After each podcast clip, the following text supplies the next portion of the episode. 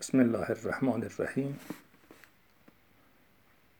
گویند حضرت آدم علیه السلام نشسته بود. شش نفر آمدند.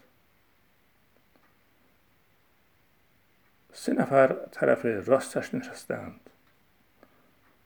و سه نفر طرف چپ. سه نفرشان سفید بودند. سه نفر دیگه سیاه.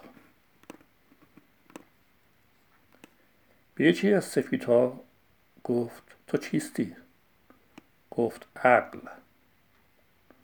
پرسید جای تو کجاست؟ گفت مغز. از دومی پرسید تو چیستی؟ گفت مهر. پرسید جای تو کجاست؟ گفت دل. از سومی پرسید تو چیستی؟ گفت حیا. پرسید جای تو کجاست؟ گفت چشم. پس به جانب چپ نگریست و از یکی از سیاهان سوال کرد. تو چه هستی؟ جواب داد تکبر.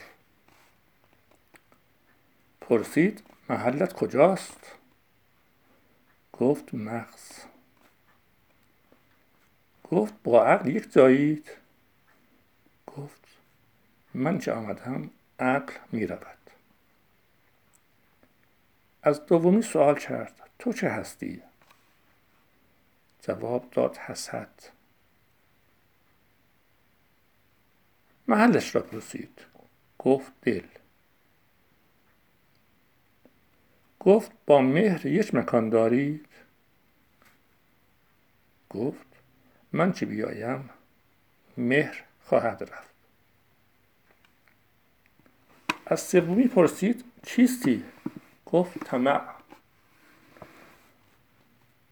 پرسید مرکزت کجاست؟ گفت چشم. گفت با حیا یک جا هستید؟ گفت چون من داخل شوم حیا خارج شود.